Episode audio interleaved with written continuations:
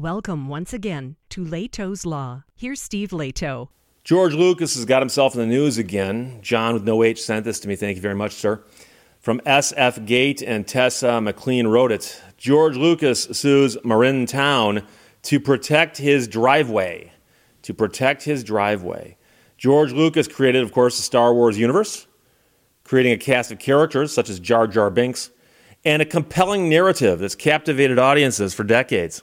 He's also established a physical empire of his own in Marin County, dubbed Skywalker Ranch. And he does go out of his way to protect his ranch. So the director filed a lawsuit recently against the heirs of his deceased neighbors, as well as the town of San Anselmo, in an effort to safeguard a strip of land that he uses as a driveway. Now, this was first reported in the Independent Journal. Uh, the paper says in its summary of the complaint that Lucas believes that four deceased neighbors might might have been granted an easement over a portion of the strip, and that two other deceased neighbors may have had an interest in the strip. Now, you have to understand that if there is a dispute over property and the title is clouded, meaning that there's questions as to who owns it, is it owned by one person, two people, is it owned free and clear? Or does somebody have an easement over it? You, you, you can go to court and get all that settled, okay? And, and so that's what a court action would do in a situation like this. And so, unfortunately, if you are going to do this, you have to make sure that all the interested parties are part of the lawsuit. So, arguably, you could go and meet with everyone and say, guys, can we settle this and figure this out? Very, very difficult to do that. So it's one of those things that does require a lawsuit to settle this or to resolve this. Lucas alleges in the complaint that he's been using that land since around 1990. That's a long time, my friends. When he graded the driveway and he later paved it in 2021, he says it's been used exclusively by him or people he's authorized to use it. So he says he's got exclusive use of it which is important when we talk about adverse possession. Because if other people used it, then they could say, well, we've been using it all along also, and we thought that we had the right to do that. So the attorney for Lucas says, we are taking this procedural action to clean up century old surveying errors so that they reflect the reality of use and ownership on the ground. San Anselmo town manager David Donery told the Marin IJ that the town council will meet to discuss the matter. This isn't the first time that Lucas has filed a lawsuit against the town. In 2020, he sued the town and a family that used to own his house to clear up a discrepancy over a property line near it. Lucas purchased the land that his ranch sits on in 1978, but didn't begin squabbling with that surrounding community until seven years later. The uh, director canceled plans to build a third expansion to his 6,000 acre property in 2012 after residents expressed concern, including a fear that light pollution from the studio would mean our dark, starry skies would be destroyed. Uh, another battle broke out between Lucas and his neighbors in 2019 when Lucas proposed building a vineyard at 3838 Lucas Valley Road, not far from the Skywalker Ranch. This showdown pitted his properties against a local landowners association which complained that the director's proposed 624 acre vineyard would be an eyesore and threatened to take him to court. So here it's simply a matter of trying to settle exactly the title to the land underneath the driveway. So there's a long driveway. He's been using it for quite some time, and he says there might be some issues with the titling, and he wants to get that resolved in court. And of course, if you are one of the people he'd sued, eh, it's no fun to get sued, but of course, if you got sued and you had no qualms with what he's doing, you can simply contact his attorney and go, Look, I'm not going to get involved here. I'm not disputing any of this. And that would be one of those rare occasions where I would suggest that literally being defaulted might not hurt you because the only thing that he's going to get is whatever's in the complaint, assuming the complaint simply asks to settle the question of the property. So you'd read that to make sure that that's the case. If he's asking for punitive damages, you don't let the default happen. But it's another story altogether. But I have to tell you that land issues are often a problem because someone buys a piece of property and they go, I bought a piece of property, it's exactly one acre. Okay, one acre. Most people cannot go outside and simply look around and go, okay, an acre is exactly from there, there, there, there, there, there. And so what happens is most people go out and they think, well, I know roughly where my property line is. But they don't say roughly. They go, I know where my property lines are. And some people don't. I've mentioned before I had a problem with a neighbor who was off by 20 feet. 20 feet. There's no question he's off by 20 feet. He was convinced his yard went 20 feet into mine. It didn't. It didn't.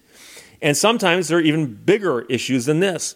I know somebody who owned a piece of beachfront property in Michigan, and they knew exactly how long one side of that was. And they discovered a problem because elsewhere in the property records, if you measured from one side of this one section, this one property marker would go here. But if you measured from the other side, it would go here. And apparently, when they were surveying it originally, over 100 years ago probably, some surveyor made a mistake. Made a mistake. And so they sold off properties on this side that were so far measured from that point, so far from measured from that point, and they sold properties here measured from this point, this point, this point, and at one point in time, two of these lines crossed. And you could resolve that. But that's the kind of thing we talk about adverse possession. Depends on the length of time, uh, will be based on the state you're in. So in Michigan, it's 15 years. The common law is 20. In some states, it's as low as five. But if you own a piece of property, or you think you do, or you treat it like you do, and you occupy it exclusively, and there's a bunch of other things, but you basically use it and you exclude others from it, you pay the taxes on it, you do everything as if you own that property. After a period of time, it becomes your property. And they do that because it wouldn't make sense to say, oh, you know, 120 years ago, they made a mistake over here by three feet. So this property that you thought was yours, you treated it like it's yours, you've been paying taxes on it like it's yours, it's not yours. Well, it's, it is yours now, okay, after 15 years in Michigan, 20 years elsewhere, or as low as five in some states. And so that's one of the reasons that adverse possession makes such complete sense, okay? But the real question is, but were you using that three foot strip over here? How were you using it? And if you didn't fence off your property, someone's gonna come by and go, no, but I've been using it too.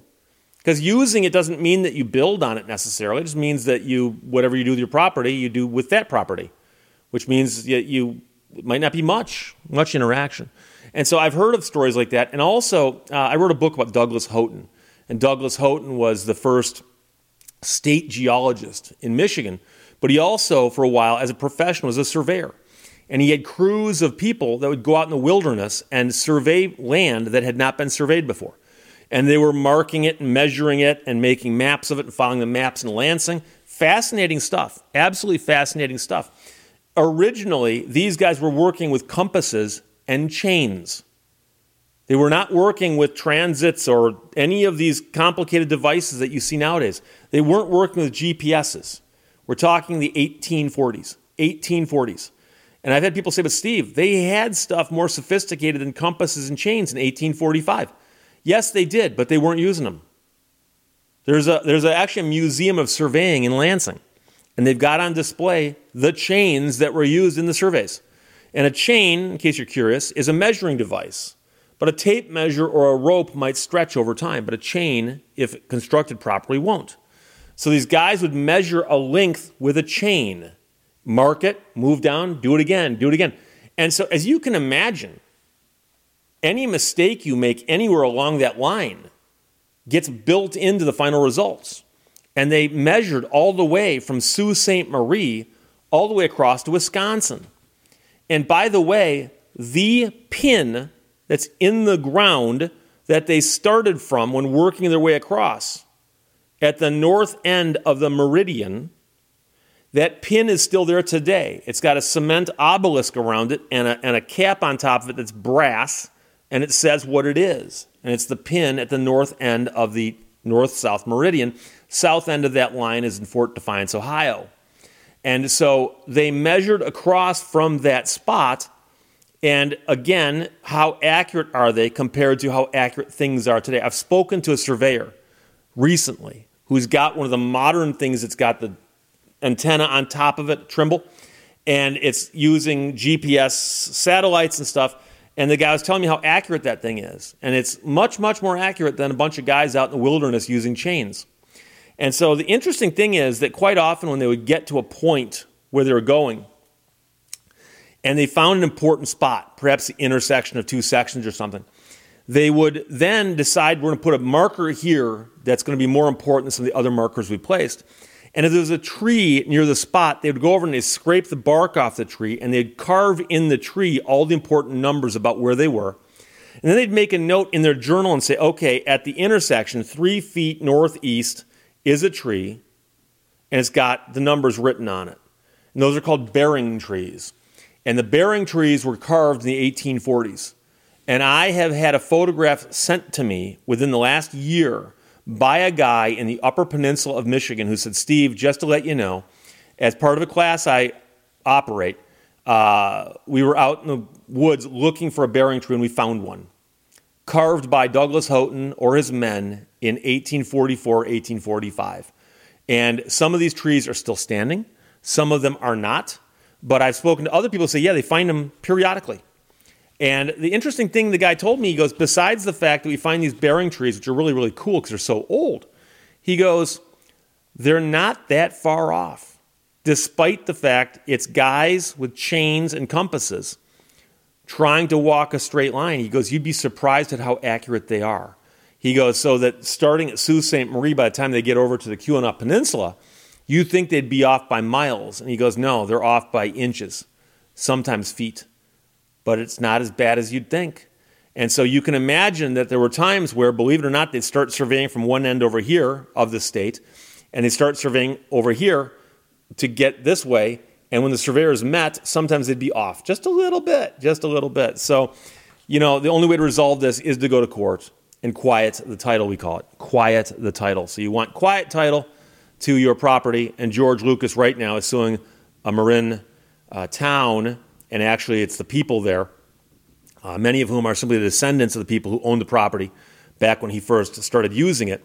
And this is to protect his driveway. He's trying to protect his driveway. So I suspect it's a lengthy driveway, but he actually drove on it for quite some time uh, without paving it. But he did, in fact, pave it in 2021. So there you go. John with no H, thanks for sending it. That's like uh, Steve with no N. SF Gate published at Tessa McLean wrote it. Questions or comments, put them below. Let's talk to you later. Bye bye. Thank you for watching Lehto's Law. Honk if you love peace and quiet.